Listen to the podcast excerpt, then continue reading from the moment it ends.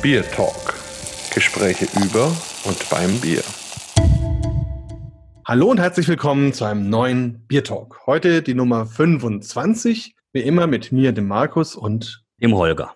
Genau, und natürlich wie immer auch mit einem Gast. Und heute haben wir einen sehr, sehr vielfältigen Gast. Er ist Biersommelier, er ist Wirtshausmusikant, er ist aber auch Geschäftsführer von einem großen Verband. Insofern freuen wir uns sehr, dass der Walter König da ist. Und ein bisschen was sagst du vielleicht gleich zu dir selbst. Ja, Servus zusammen. Servus Holger, Servus Markus. Freue mich sehr, dass ihr auf mich zugekommen seid für diesen Biertalk. Ich bin 52 Jahre alt, bin heuer seit 20 Jahren beim Bayerischen Brauerbund beschäftigt, habe vorher eine Brauerlehre gemacht im Fürst-Wallerstein Brauhaus, was mir in meiner ganzen beruflichen Laufbahn sehr, sehr viel gebracht hat. So von der Pike auf mal wirklich Tankschlupfen und auch ein bisschen getriezt werden von den Gesellen. Ja, dann habe ich nach der Bundeswehr in Weinstefan studiert, Brauwesen und Getränketechnologie, habe dann direkt vom Studium weg die Betriebsleitung von einer damals sehr großen deutschen Malzfabrik, Betriebszweig oder Außenstelle Frankfurt bei der Henninger Brauerei übernommen,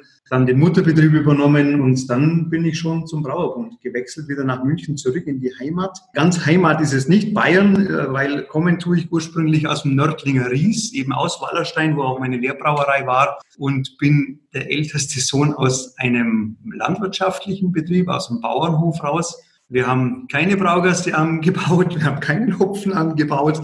Dafür sind die Böden im Nördlinger Ries einfach zu gut. Das heißt, wir waren ein Betrieb mit äh, Zuckerrüben, mit Mais, mit Milchviehhaltung, mit Bullenmast, mit Schweinen. Also damals ein Vollerwerbsbetrieb. Und als ältester Sohn hätte ich diesen Bauernhof auch übernehmen sollen. Ich bin so aufgewachsen als ältester Sohn, bist du einfach der Hoferbe. Das ist dir in die Wiege gelegt. Und erst als ich dann eben gesagt habe, ja, ich ich will nicht direkt den Hof übernehmen. Mein Vater war auch viel zu jung, dass ich direkt die Nachfolge da hätte antreten können. Und zu zweit, so groß war der Hof dann auch nicht. Dann habe ich gesagt, ich hätte gerne eine Brauerlehre machen. Meine Eltern waren da ganz begeistert. und gesagt, ja, dann mach mal die Brauerlehre, dann kannst du vielleicht noch ein paar Jahre in der Brauerei als Geselle arbeiten und den Hof kannst du dann immer noch übernehmen, so ungefähr. Das Fatale für meine Eltern war halt, dass ich, als ich die Brauerlehre fertig hatte, die Landwirtschaft nicht mehr wollte. Gott sei Dank war ich nicht der einzige Sohn. Wir waren fünf Kinder und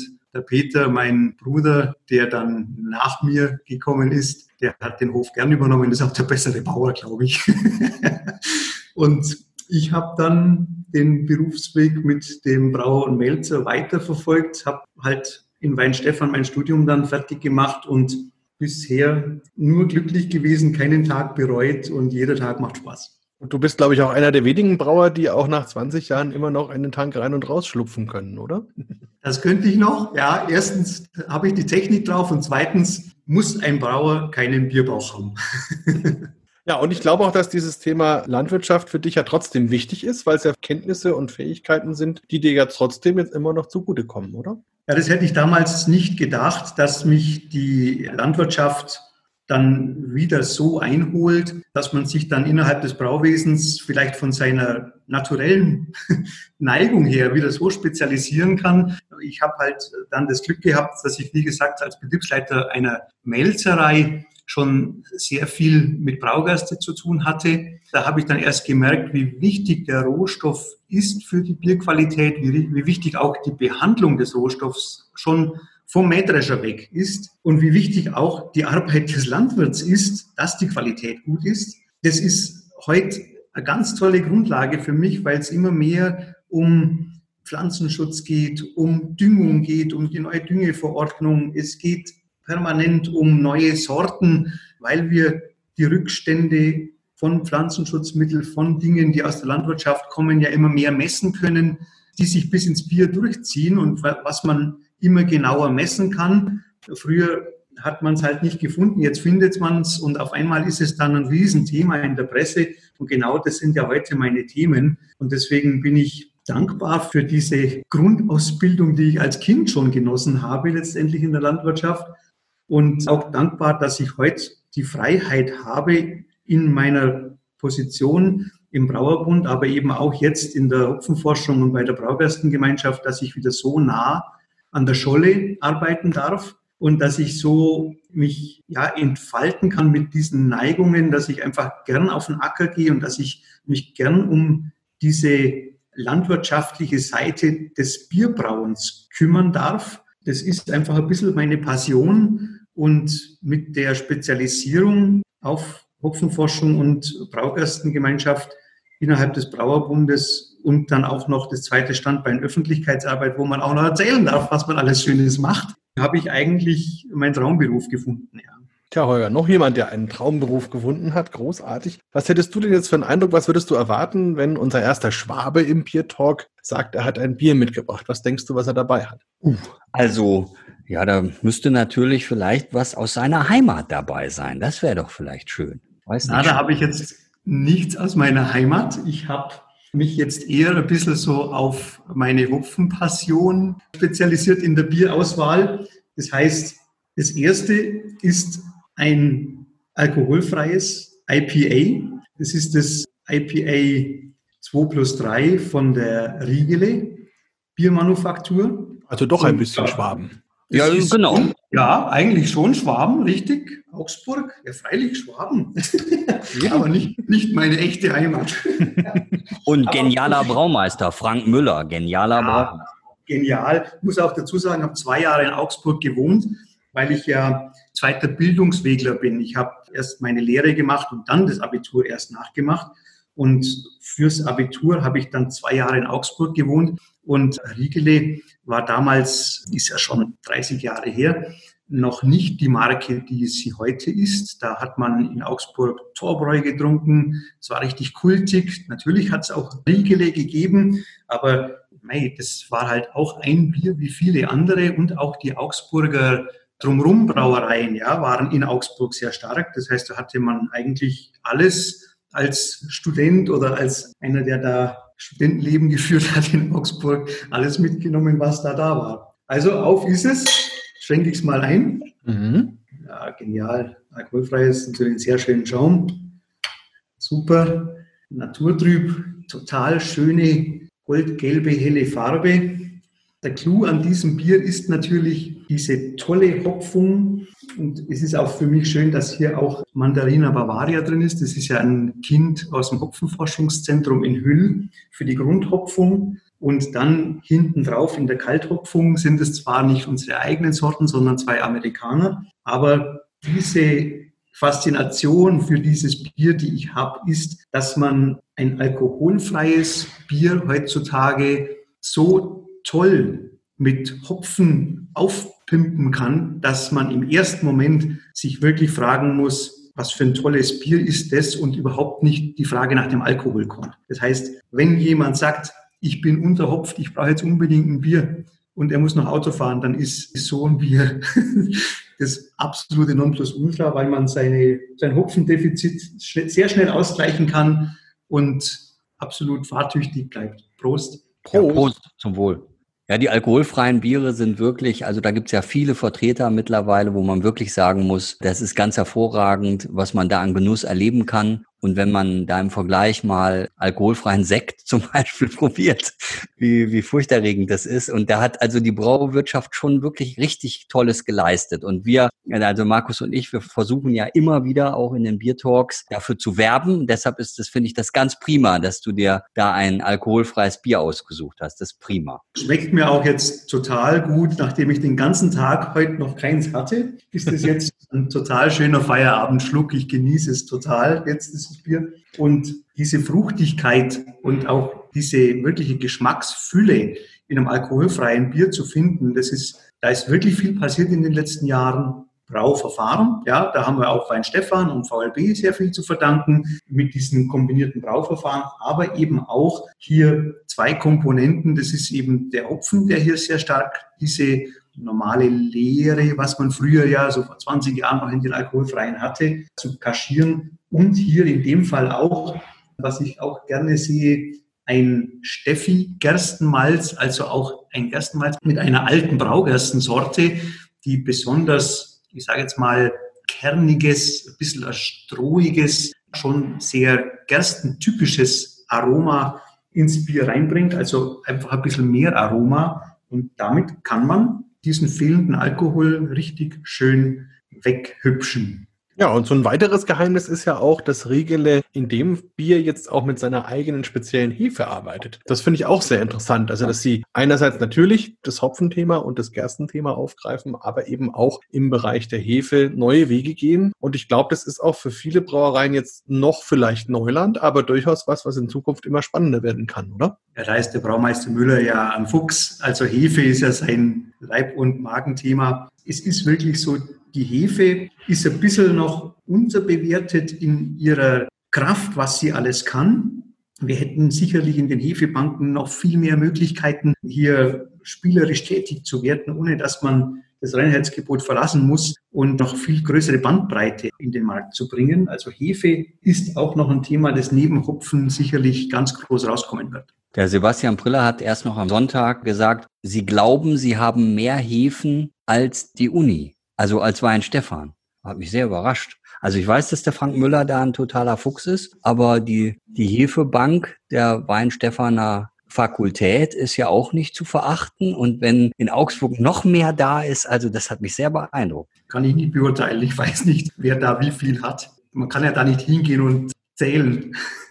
aber, aber, es ist interessant, dass auch hier mal wieder Bayern tatsächlich eine ganz wesentliche Rolle spielt. Wir haben im, im Hopfen ja sowieso klassischerweise eine große Rolle mit der Hallertau und dem Hopfenforschungsinstitut und auch in Sachen Malz ja viele große Melzereien, viele Innovationen. Aber wenn jetzt eben auch in Sachen Hefe so viel Kompetenz geballt ist, ist natürlich schön und ist ja sicherlich auch für den Repräsentanten des Bayerischen Brauerbundes eine schöne Sache, oder? Dieses Selbstverständnis, mit dem wir in Bayern hier Bier leben und wenn man dafür im Verband auch eben dann in der Öffentlichkeit stehen darf, das ist schon genial. Wir schreiben zwar immer in den ganzen Texten, ja, die ganzen Superlativen von Bayern zählen wir auf und zählen sie runter und wenn man das 20 Jahre macht und so oft in der Woche macht, dann ist man manchmal fast schon ein bisschen so, dass man aufpassen muss, dass man diese Zahlen nicht einfach runterbetet, ohne dran zu denken, was das eigentlich bedeutet und was das heißt. Und da tut mir immer so gut, wenn ich unterwegs bin, wenn ich im Ausland bin, wenn, wenn ich im Ausland darauf angesprochen wird, was wir hier für einen Schatz haben, für eine Bierkultur haben, dann wird es einem wieder bewusst und man muss sich wirklich so ein bisschen immer selber wieder bewusst machen, weil sonst verliert man diese Wertschätzung für diese Selbstverständlichkeit, die wir hier jeden Tag erleben. Ja, und oft auch die Reduktion aufs Oktoberfest sozusagen, was halt für viele ah. im Ausland ja oft so ist. Apropos München, Holger, was ja. hast du denn für ein Bier dabei? Du hast gesagt, du hast ein ganz besonderes. Ja, ich habe ein ganz besonderes. Also, also man muss ja sich vor Augen führen, wir sprechen mit dem Bayerischen Brauerbund und ich bin ja Wahlmünchner und lebe hier in diesem Bundesland ganz bewusst und gern. Und dann habe ich mir überlegt, was machst du jetzt? Ne? Also erstmal es ist die höchste Brauereidichte, die wir in Deutschland haben, also war die Auswahl ausgesprochen gut. Und dann habe ich mich aber besonnen und habe mir gedacht, also da gibt's ja einen Präsidenten, oder? Also es gibt ja einen Präsidenten vom Bayerischen Brauerbund. Ja. Und es ist ja auch eine ganz tolle Brauerei und mit Herrn Drexler, also Hans-Peter Drexler, auch einer meiner Braugötter, also ist ein großes Vorbild für mich auch als Hobbybrauer. Und dann bin ich, also du erzählst ja immer wieder von deinem Keller und was da für Schätze drin sind und so. Und, und ich bin da ja dann immer ganz bescheiden. Aber heute bin ich dann auch mal in meinen Keller gegangen und habe mir überlegt, Mensch, da gibt's doch diese tollen Tab X Biere, ja von der Schneider Brauerei. Und da habe ich mir die Edition von 2016 ausgesucht, und zwar Maries Rendezvous weiß, also ich denke, ihr beiden kennt das Bier oder habt es schon mal getrunken, könnt euch vielleicht und hoffentlich auch noch dran erinnern. Mhm. Und das ist also ja mehr oder weniger eine Hommage an die Anna Maria Schneider, die eben die Ehefrau war vom Georg Ersten. Also jetzt der Präsident ist ja der Georg Sechste. Und jetzt will ich gar nicht so, so lange sprechen. Ich mache es jetzt mal auf. So. Ich werde es jetzt heute natürlich, also oder zumindest während des Biertalks nicht austrinken, aber so starte ich meinen Abend. Und mir schlägt da schon so einiges in die Nase. Also wie gesagt, vier Jahre alt, hat zehn Prozent Alkohol. Also da habe ich gedacht, also das ist jetzt genau das Gegenteil, Walter, zu, wenn ihr euch zusammentut, habt ihr wieder 5%. Naja, genau. Also hier ist jetzt schon einiges, also an Fruchtigkeit. Das ist ja ein ganz klassischer Weißbier-Doppelbock. Aber ja, der ist gut gereift. Also ich, ich, ich möchte es mal probieren und halt mal im Moment die Luft an sozusagen. Ja, solange du die Luft anhältst, vielleicht mal kurz, Walter, der Bayerische Brauerbund, dass wir das für den Hörer vielleicht auch mal ein bisschen aufdröseln. Da gibt es auch den Deutschen Brauerbund. Jetzt hat der Holger gerade von dem ja. Präsidenten gesprochen. Wie ist denn da so in etwa die Struktur, wenn man es auf den Punkt bringt? Was muss ich mir da vorstellen? In Deutschland gibt es in den verschiedenen Bundesländern, oft sind Bundesländer auch zusammengefasst, Landesbrauerverbände. Der Bayerische Brauerbund, das ist keine Zusammenschließung. Das ist, weil Bayern einfach fast 50 Prozent der deutschen Brauereien stellt, ein eigenständiger Verband. Der Bayerische Brauerbund ist der größte Landesverband innerhalb dieser ganzen Einzellandesverbände, aber wir sind alle zusammengeschlossen im Dachverband Deutscher Brauerbund. Der Deutsche Brauerbund ist eigentlich ein Verband der Verbände mit ein paar großen Direktmitgliedern. Das sind Brauereigruppen, die in verschiedenen Ländern einfach Satelliten haben und die müssten ja sonst in jedem Landesverband eigene Mitgliedschaften unterhalten und da hat man vor ein paar Jahren eine Strukturreform gemacht und die können jetzt direkt Mitglied werden. Aber eigentlich ist der Deutsche Brauerbund ein Verband der Verbände und wir sind, ich sage mal jetzt, der größte Landesverband. Und auf der anderen Seite sind wir über den Deutschen Brauerbund bei den Brewers of Europe Mitglied, wo dann alle europäischen Länder als Vertretung in der Europäischen Kommission oder eigentlich politische Vertretung in Europa gebündelt sind. Und es ist eine sehr, sehr effektive, schlagkräftige Struktur, die auf der einen Seite die Landesstrukturen in der Alkoholpolitik in Dingen aufgreift, die einfach auf Landesebene oft stattfinden, aber die auch immer das Ohr und den Fuß in der Tür in Europa hat, um eben schon bei Gesetzgebungsvorhaben oder bei Vorhaben, die in irgendwelche Rückstands-, Höchstmengenverordnungen und so weiter reingehen, äh, immer am Ball zu sein, immer runter zu informieren, bis rein in die Landesverbände, so dass man einfach frühzeitig für die Mitglieder, für die Branche, und es ist ja unsere Hauptaufgabe, das Umfeld für die Brauereien so gut wie möglich zu gestalten, dass ein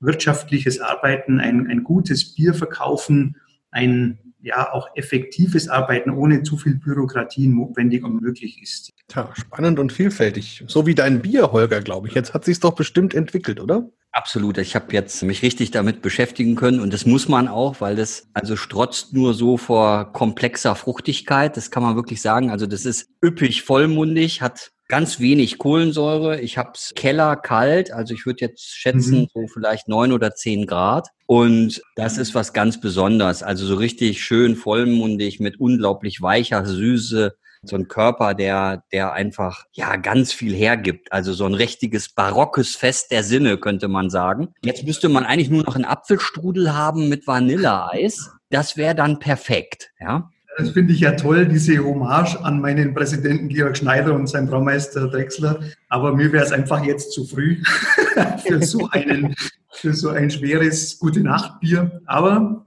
zu der richtigen Stunde liebe ich diese vollen und wirklich vor Aromen strotzenden Biere ja auch. Ich mache mir ja nur Lust auf mein Digestiv dann irgendwann in drei Stunden. Ja, wie gesagt, die Flasche, die wird jetzt in Ehren gehalten und natürlich bekommt meine liebe Frau Claudia auch noch was davon ab und zwischendrin ist dann auch noch das Abendessen. Ja, also das, das auf jeden Fall. Aber trotzdem, ja, habe ich mir überlegt, was machst du? Ja, und, und da irgendwie ist, ist die Entscheidung da in die Richtung gefallen und ich, also ich bin sehr zufrieden, sehr zufrieden. Das Markus, wie ist es denn bei dir so, du alter Franke? Ja? Das ist ja auch irgendwie Bayern, also irgendwie zumindestens. Ja, irgendwie, ja. ja ähm, äh, und da ist ja auch biertechnisch einiges geboten. Was hast du dir denn ausgesucht? Ja, allerdings, es ist biertechnisch sogar sehr viel geboten. Allerdings habe ich mir jetzt auch gedacht, wenn wir mit dem Bayerischen Brauerbund verkosten, brauche ich einen gewissen Bezug wenigstens dazu. Und habe mir dann überlegt, ich nehme aber auch was Besonderes. Und weil ich wusste, dass der Walter ja auch viel mit dem Thema Hopfen macht, habe ich mir ein hopfenbetontes Bier gesucht und habe dann eines genommen, was so verschiedene Welten verbindet. Und zwar wird in der Camber Bavaria ein Bier gebraut für ein Label namens Sudden Death. Die wiederum sitzen in Timmendorfer Strand also bei Lübeck da oben, und brauen aber eben dieses Bier bei der Kamba Bavaria und es nennt sich Thicker Than Blood, also dicker als Blut und ist ein New England IPA. Probiert habe ich es noch nicht, aber ich habe die Dose seit einiger Zeit hier stehen und mir auf den richtigen Moment gewartet. Jetzt mache ich es mal auf. Hei, hei, hei. Steht schon mal ordentlich unter Dampf. Daher vielleicht an der Stelle auch mal interessant, Dose. Walter ist ja vielleicht jetzt auch was, was wieder kommt als Trend oder vielleicht als hochwertiger Trend überhaupt erst kommt. Merkt ihr da im Brauerbund was davon? Natürlich lesen wir auch, was in der brauwirtschaftlichen Fachpresse steht und was sich sonst tut und haben Zahlen von Marktforschungsinstituten. Natürlich ist die Dose wieder im Kommen. Es ist wieder hip. War ja damals ein riesiges Thema, auch im Bayerischen Brauerbund, als das Dosenpfand eingeführt wurde. Dann ist die Dose ja relativ stark nach unten gegangen mit der Bepfandung. Das war gut, weil wir das Mehrweg somit über viele Jahre sehr stark machen konnten. Wenn die Dose jetzt mit Pfand, also bewusst wiederkommt und einfach als, wie war es letztens in der Brauwelt gestanden, kleine Litfaßsäule, auch als Werbeträger natürlich schön benutzt werden kann. Sie hat ihre Vorteile. Und wenn sie zurückgeführt und recycelt wird, ist das ja alles nicht verkehrt. Wir beobachten das, geht langsam, aber es ist ja eine schöne Entwicklung, wenn das jetzt mit dem Pfand eben geregelt auch dann vom Verbraucher akzeptiert wieder im Markt stattfindet. Wir reden da ja auch viel bei den Verkostungen drüber und ich habe schon den Eindruck, dass die Dose einfach, also vor allem, man muss ja sagen, die Dose des Jahres 2020 ist ja nicht die Dose des Jahres 1990. Also da ist ja einiges passiert, sowohl was das Material, die Menge angeht, aber auch der Übergang von irgendwelchen Aromen in das Bier. Also im Grunde ist es, wenn es gut gemacht ist, ja wie ein kleines Fass. Also insofern hat sie durchaus ihre Vorteile, sehe ich jetzt auch hier. Also gerade so ein New England IPA ist natürlich sehr anfällig für Licht zum Beispiel. Und hier haben wir ein ganz hazy. Trüb finde ich kein so schönes Wort. Gibt es ein schönes deutsches Wort dafür? Opal, opak? Ja. Das Schöne an der, an der heutigen Dose ist, dass die Dose damals ja das Billiggebinde war. Billig war Dose. Sie kam auch nicht aus dieser Schmuddelecke raus und jetzt mit der Bepfandung und jetzt mit Bieren in der Dose, ich, ich denke nur an zum Beispiel Maßbräu aus deiner Heimat, ja, ja. Äh, das sind einfach ganz starke Marken, die die Dose ganz bewusst wählen, aber die Dose auch hochpreisig positionieren. Und das ist eine ganz andere Dose, wie du richtig sagst, als wir sie vor der Einführung des Pfandes haben. Weiter ist natürlich Mehrweg für uns sehr wichtig. Wir machen momentan auch eine ganz große Umfrage oder einen Status quo bei den Brauereien, weil wir daraus einen Leitfaden und einfach auch viel mehr entwickeln wollen in Richtung nachhaltige Produktion von Bier, Nachhaltigkeit in der Führung von Brauereien, also wirtschaftlich, sozial und ökologisch. Da wird man sehen, da kommen solche Themen natürlich wieder auf den Tisch. CO2-Fußabdruck von verschiedenen Gebinden. Wir haben im Mehrweg natürlich auch unsere Probleme. Auch da ist man momentan ja dran mit dieser ganzen Flaschenvielfalt, mit den ganzen Individualflaschen, auch mit dem Schreddern von Kisten, die nicht zurückgebracht werden. Also es sind ja viele Dinge, die gerade diskutiert werden. Und da wird man auch in puncto Nachhaltigkeit sicherlich positivere oder negativere Gebinde dann ausfindig machen. Und auch da wird dann eine weitere Entscheidungsgrundlage in den Brauereien gelegt, wo man sich in der Zukunft hin entscheiden wird. Ja, ich denke mal, es wird halt einfach ein Bestandteil des Angebotes sein. Gerade für Brauereien, die viel Bier auch verschicken, ist Dose unter Umständen vielleicht tatsächlich auch ein Thema. Bei mir ist jetzt ein sehr hopfenintensives Bier natürlich, sehr fruchtig, und in der Tat. Was für eine Farbe hat es denn? Das täte mich interessieren, ich sehe es nicht. Ja, das stimmt. Also wir sind bei einem, bei einem hellen, so, so ein Sandorange, würde ich sagen. Also es hat schon einen leicht rötlichen Touch, mhm. aber so, so sandig und halt ganz geschmeidig, seidig von der, von der Farbe her, also wirklich ganz weich.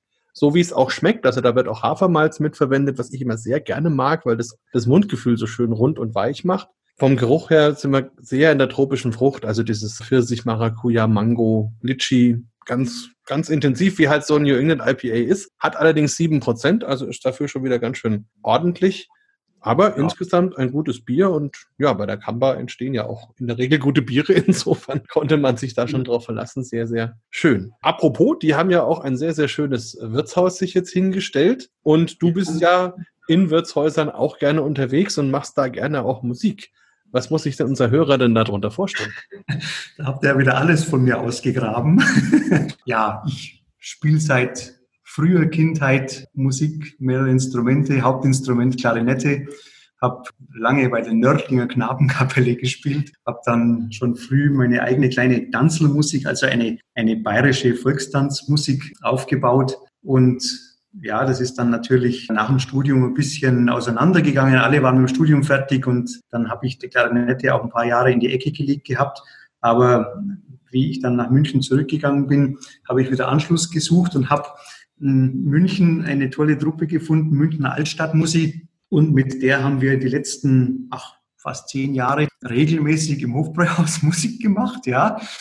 Schön so zur Unterhaltung der Gäste. Es ist einfach toll in so einem Traditionslokal wie dem Münchner Hofbräuhaus für unterschiedlichste Gäste aus allen Nationen, aber auch viele Münchner, das sollte man gar nicht glauben, ja, da Musik zu machen und die einfach mit dem auf der einen Seite Klischee zu bedienen, aber auf der anderen Seite auch einfach mal die Seiten zu wechseln und ein reiner Dienstleister für einen Abend zu sein, dass die Leute Spaß und Freude haben. Das ist so schön, wenn man das sieht, wie die mit der Musik und dem Bier, was die für schöne Abende haben. Und da ist für mich, da, da geht's Herz auf, da kann ich den ganzen Abend nur zuschauen und glücklich sein, wenn ich sehe, was die für eine Erwartung haben, wenn sie in so ein bayerisches Wirtshaus gehen, ins Hofbräuhaus in dem Fall, ja, das ist eigentlich irgendein Wirtshaus, und dann alles so ist, wie sie es sich erträumen. Also die Masse ist schön kühl, sie sieht super aus, es gibt tolles Essen und dann spielt noch eine Musik dazu. Und dann, ja,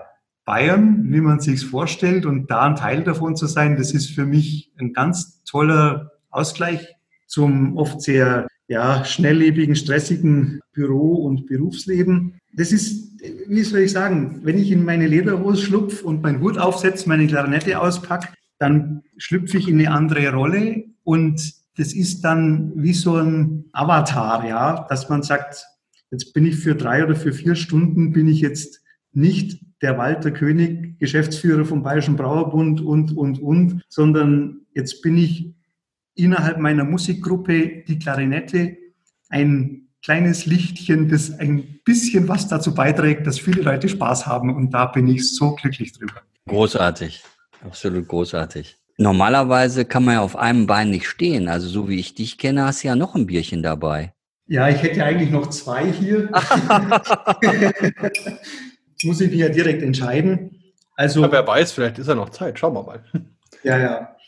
Also ich glaube, dann nehme ich jetzt wirklich hier schönes Hopfenbetontes. Da habe ich, was ich auch sehr gerne trinke, ein mit Hopfen gestopftes Helles. Ja, das ist das Doldenhell von der Riedenburger Brauerei. Und das Schöne ist natürlich auch, ich gucke natürlich immer, wenn bayerische Brauereien hopfenbetonte Biere machen, ist natürlich schon wichtig, dass hier auch bayerische Hopfensorten zum Einsatz kommen. Natürlich hat in den letzten Jahren, gerade mit Cascade oder mit Amarillo, das sind natürlich die Bomben, die hinten drauf kommen, aber wir haben ja auch schöne Züchtungen hier mit äh, Calista zum Beispiel und der ist hier verwendet. Das heißt, es ist ein, ein helles, ein ganz normales bayerisches Hell, das mit Calista gestopft ist.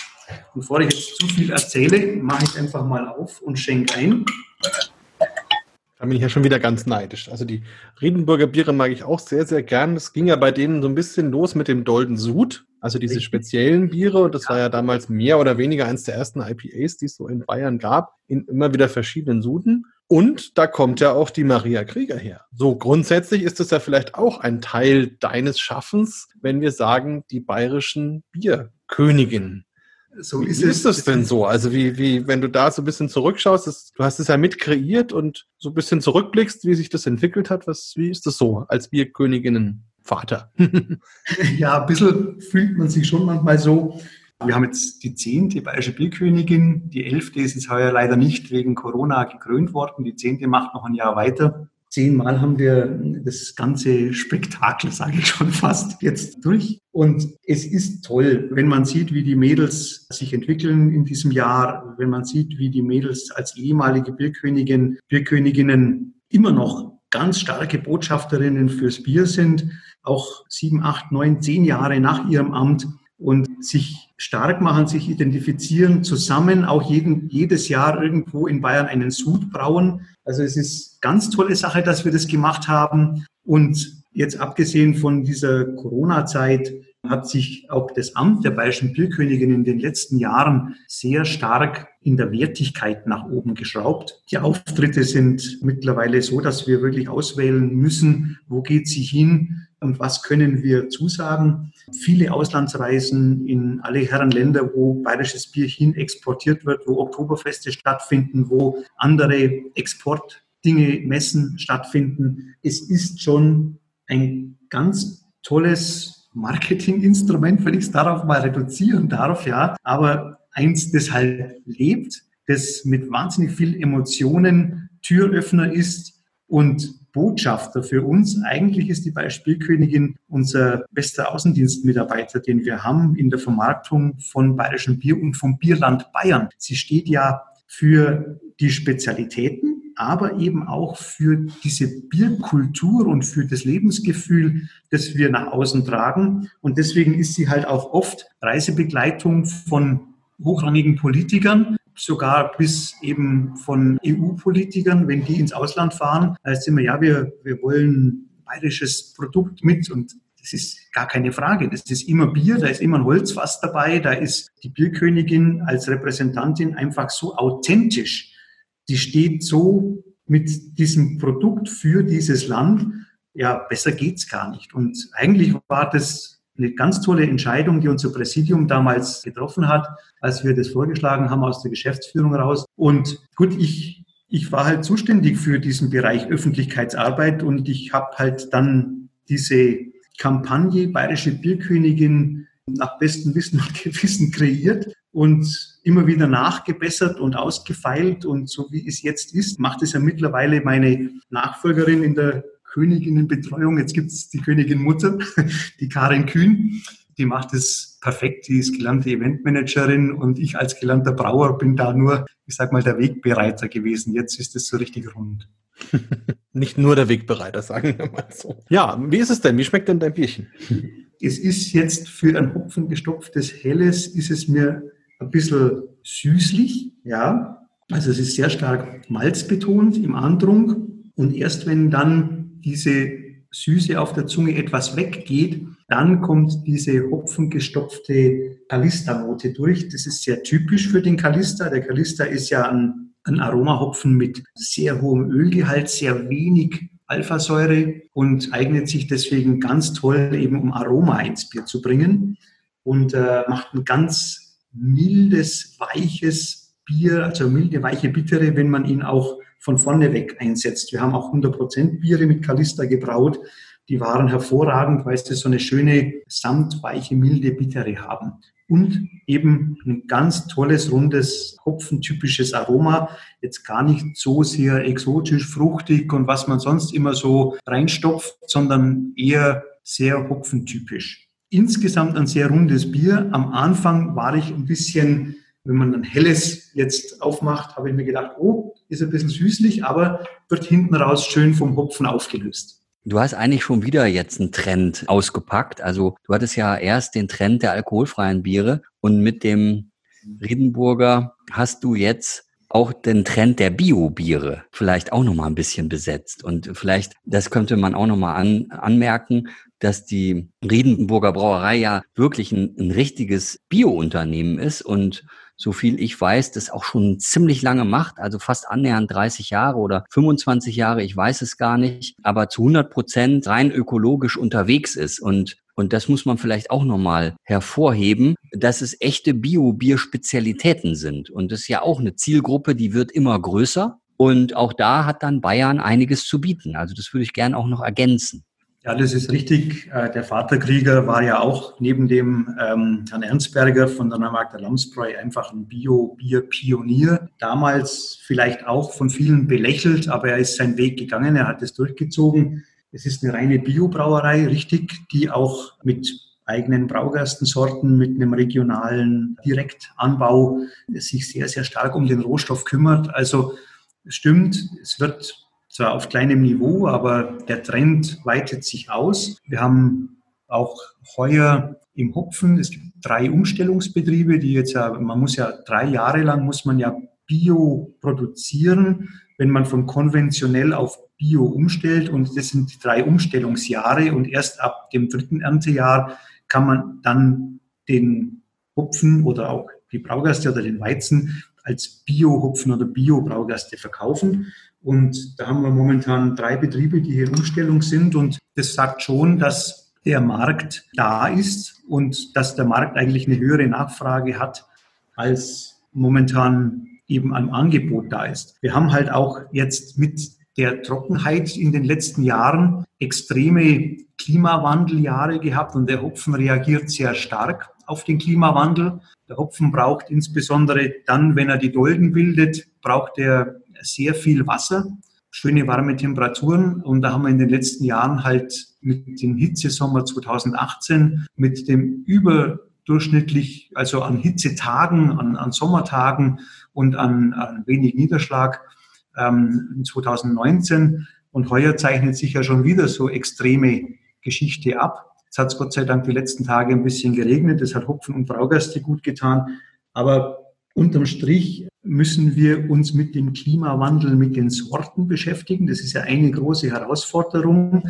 Und auch die Bio-Hopfenbauern müssen sich Gedanken machen, welche Sorten können denn bei dem Aufwand, den die betreiben dürfen, mit weniger Düngung, mit weniger Pflanzenschutz. Welche Sorten können diesem Klimawandel auch im Biohopfenbereich standhalten? Und das ist eine große Herausforderung für uns hier im Hopfenforschungszentrum, auch für die Brauer, die sich für diesen Weg entschieden haben. Und da ist es einfach wichtig, dass wir jetzt ein bisschen mehr Fläche haben. Und deswegen sind diese Umstellungsbetriebe notwendig, weil diese mageren Jahre treffen die Biohopfenbauern viel stärker als ein konventionellen Hopfenbauer. Der hat vielleicht mal bei alten Sorten Einbußen von 40, 50 Prozent. Ein Biobauer fällt dann gleich mal runter auf 60, 70 Prozent Miese.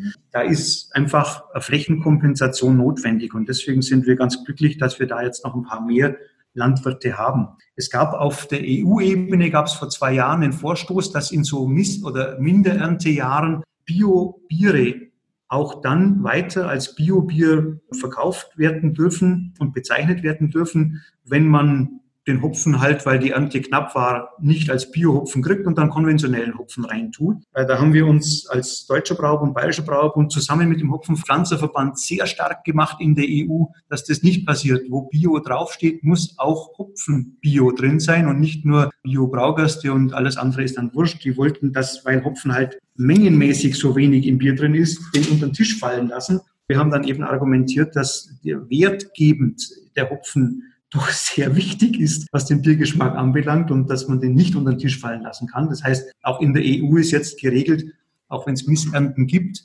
dann gibt es halt weniger Bio-Hopfen und mei, dann ist halt mal auch irgendwann Ende. Aber es gibt kein Biobier, in dem konventioneller Hopfen drin ist. Und das war ein ganz wichtiger Prozess. Das ist mir ziemlich bewusst geworden, als wir uns letztes Jahr getroffen haben in Brüssel bei dem Global Hop Summit als es darum ging, dass eine Gerste zum Beispiel ausweichen kann, indem man einfach sagt, wenn es zum Beispiel in den südlicheren Breiten schwierig wird, die anzubauen, dann kann man sie einfach weiter nördlich anbauen. Aber der Hopfen hat dann noch das Problem, dass er auch vom Licht bestimmte Bedingungen braucht. Und das heißt, da gibt es einfach eine natürliche Grenze, dass man mit dem Hopfenanbau gar nicht mehr weiter nach Norden gehen kann, weil sonst die Lichtverhältnisse nicht passen. Und man damit da praktisch eine endliche Anbaufläche hat. Und das damit momentan man sogar sagen kann, dass der Hopfenanbau in der Menge gefährdet ist. Gibt es da schon neue Entwicklungen dazu? Ich war voriges Jahr sehr überrascht. Wir waren mit dem Juniorenkreis des Bayerischen Brauerbundes, waren wir in Finnland, also nördlich von Helsinki, haben wir uns da auch eine kleine Brauerei angeschaut, der selber seinen Hopfen anbaut.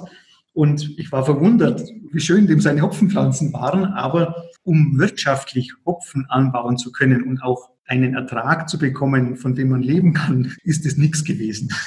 da stimmt schon, da muss man in die Breitengrade, in diesem Breitengradgürtel auf der Nord- und Südhalbkugel, wo einfach diese Tag-Nacht-Länge da ist, die der Hopfen braucht. Und nur dann kann man gescheit ernten. Es ist schon so, dass die Fläche vom Gesamtwelthopfen momentan so hoch ist, wie sie nie war. Auch in Deutschland ist die Hopfenfläche so hoch wie in den letzten 20 Jahren nicht mehr. Und diese Fläche ist nur deswegen zustande gekommen, weil die Brauwirtschaft in den letzten 15 Jahren kontinuierlich mehr Hopfen gebraucht hat. Erst wie die Kraftbierszene so richtig in Fahrt gekommen ist, vor sechs, sieben Jahren, hat man gedacht, so viel Hopfen bringt man gar nicht mehr her, wie die alle abrufen. Es hat sich dann etwas abgeflacht, diese Kurve. Und jetzt und das ist ganz neu, mit der Corona-Pandemie weltweit sieht man, dass gerade die Craft-Bier-Produzenten in Amerika sehr stark unter der Pandemie leiden, dass insgesamt auch weniger Bier produziert wurde jetzt in den letzten zwei Monaten, drei Monaten. Und die Hopfenpflanzer gehen jetzt schon davon aus, dass der Hopfenbedarf weltweit man muss ja sehen, dass für ein Hektoliter Kraftbier teilweise zehnmal so viel Hopfen verwendet wird wie für ein Hektoliter Normalbier. Das heißt, wenn Kraftbier Hektoliter wegfallen, fällt überproportional viel Hopfenbedarf weg. Und da hat man momentan schon ein bisschen Angst davor, dass wenn eine Normalernte kommt, und das ist ja immer die Annahme, dass dann der Hopfenmarkt sich jetzt dreht und wir eine Überproduktion haben und wir aus der Fläche wieder raus müssen. Das heißt, diese Flächensteigerungen der letzten Jahre, das wird jetzt kippen und man wird aus der Fläche rausgehen.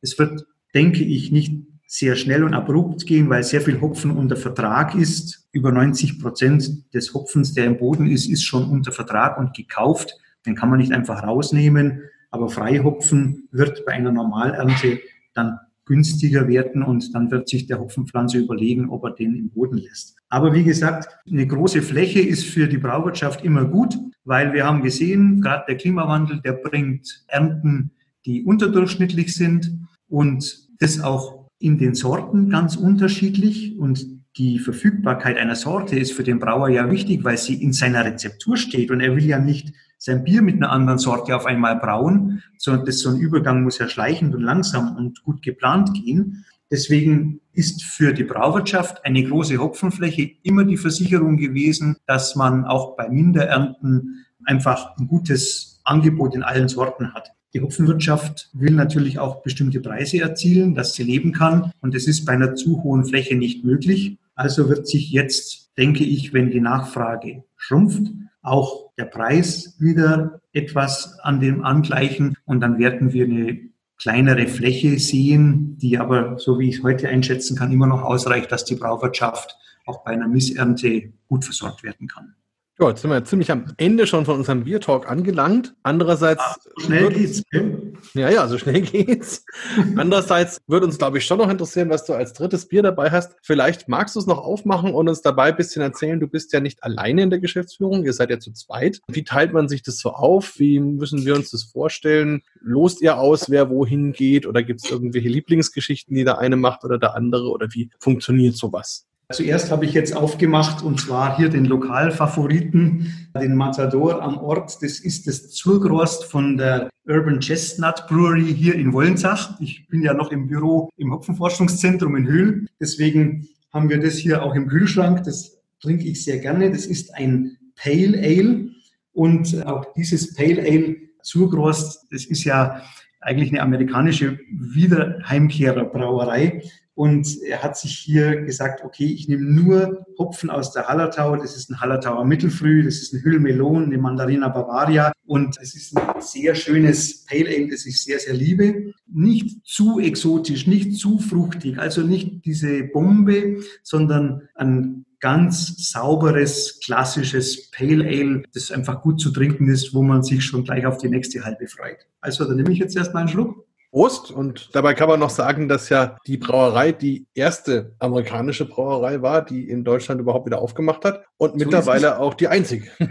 Ja, mittlerweile wieder. Du hast recht, ja. Ich war erst letzte Woche in Berlin und habe mir den Wandel von Stone zu Brewdog angeschaut. Ja, zum Brauerbund nochmal. Es ist nicht richtig, dass wir zu zweit in der Geschäftsführung sind. Das mag vielleicht manche von außen so sehen, weil die Öffentlichkeitsauftritte hauptsächlich Dr. Eberts, unser Hauptgeschäftsführer und der Präsident, natürlich ganz vorneweg, auch ab und zu ich wahrnehme. Es gibt daneben noch den Peter Zacharias, der Geschäftsführer für den ganzen Bereich Umwelt, Energie und Technik ist. Dann gibt es noch den Robert Scholz, unser Rechtsanwalt, der den ganzen Rechtsbereich verantwortet und den Kollegen Manfred Neff-Zeller, der die ganze Exportangelegenheit macht und nebenbei, so wie ich eben die Hopfenforschung und die Braugaste mache, auch noch den Verein der Münchner Brauereien betreut. Also wir sind relativ stark aufgestellt. Wir haben alle unsere Spezialgebiete oder Spielwiesen, wie man es auch sagen möchte.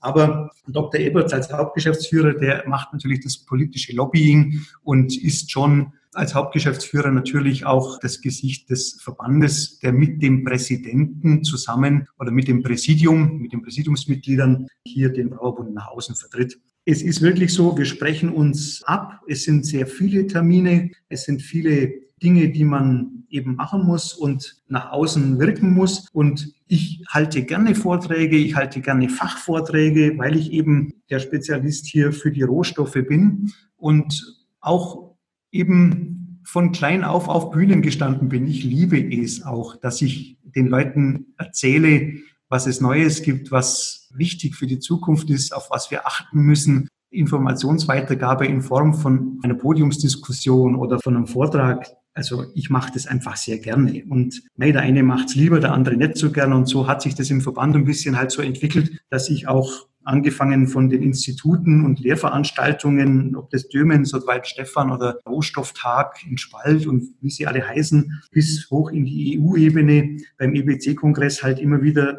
mit Vorträgen dann da bin weil ich es gerne mache, weil ich auch gerne diesen Austausch mit den Wissenschaftlern, den Austausch mit anderen Ländern pflege, weil ich immer wieder was lerne, weil ich immer wieder neue Impulse bekomme, die ich dann wieder hier in meiner täglichen Arbeit umsetzen kann. Es ist für mich so wichtig, und es geht mir wahnsinnig arg ab in dieser Corona-Zeit, wenn man so vor sich hin wurstelt und zwar sehr viel leistet und sehr viel arbeitet, weil man keine Termine hat, aber auch der Input von außen, da merkt man erst, wie wichtig dieses Zusammentreffen ist und auch der Austausch und nee, das Erzählen beim Bier mit Kollegen, wo man so viele Ideen spinnt, wo man so viele Sachen zusammenbringt, die man über Video und über Telefon überhaupt, glaube ich, ich glaube, gar nicht auf die Idee kommt, dass das zusammenpasst. Also das geht mir schon ab. Ja, ich glaube, das können wir beide nachfühlen, Holger. Ich finde, es kam gerade noch ein interessantes Stichwort. Ich weiß nicht, ob, ob du überhaupt darüber reden darfst, Walter, aber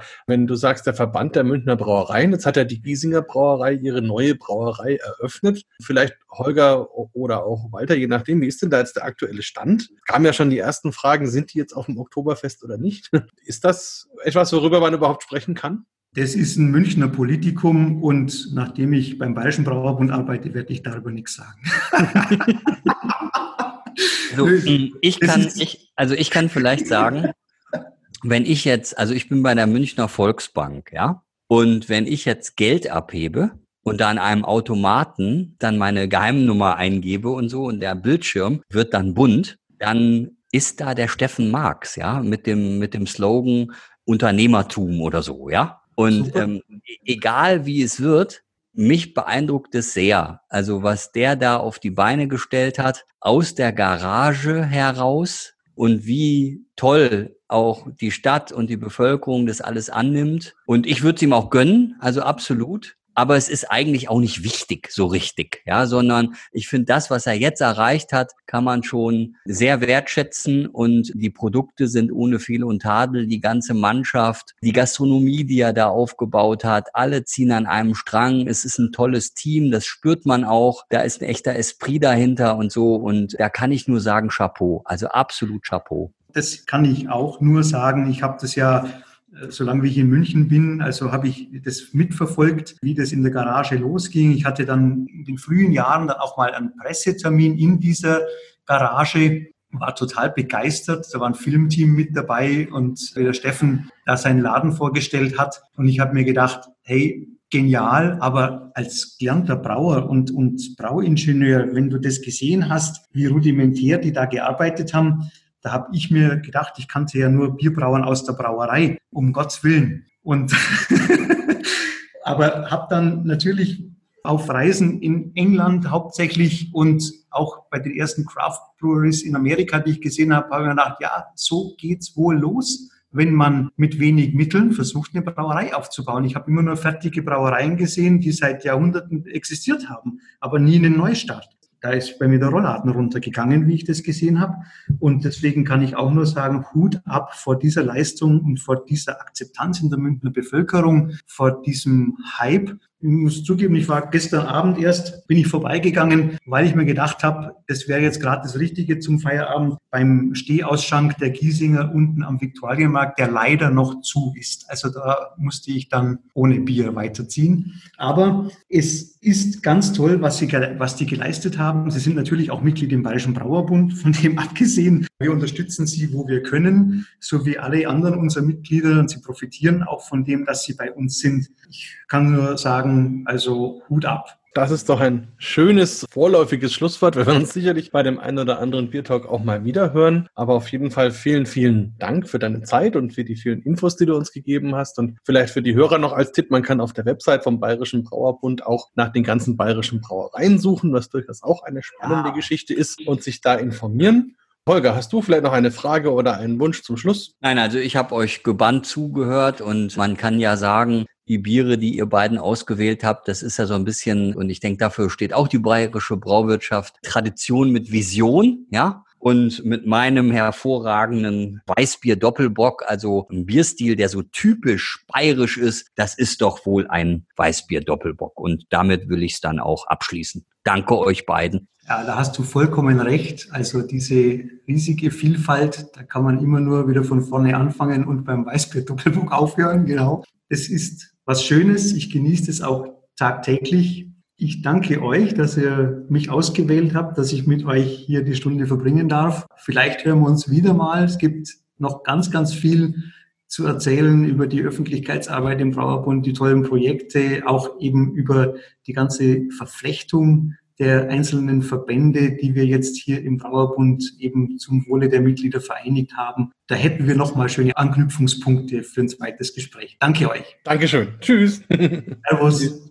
Bier Talk, der Podcast rund ums Bier. Alle Folgen unter www.biertalk.de.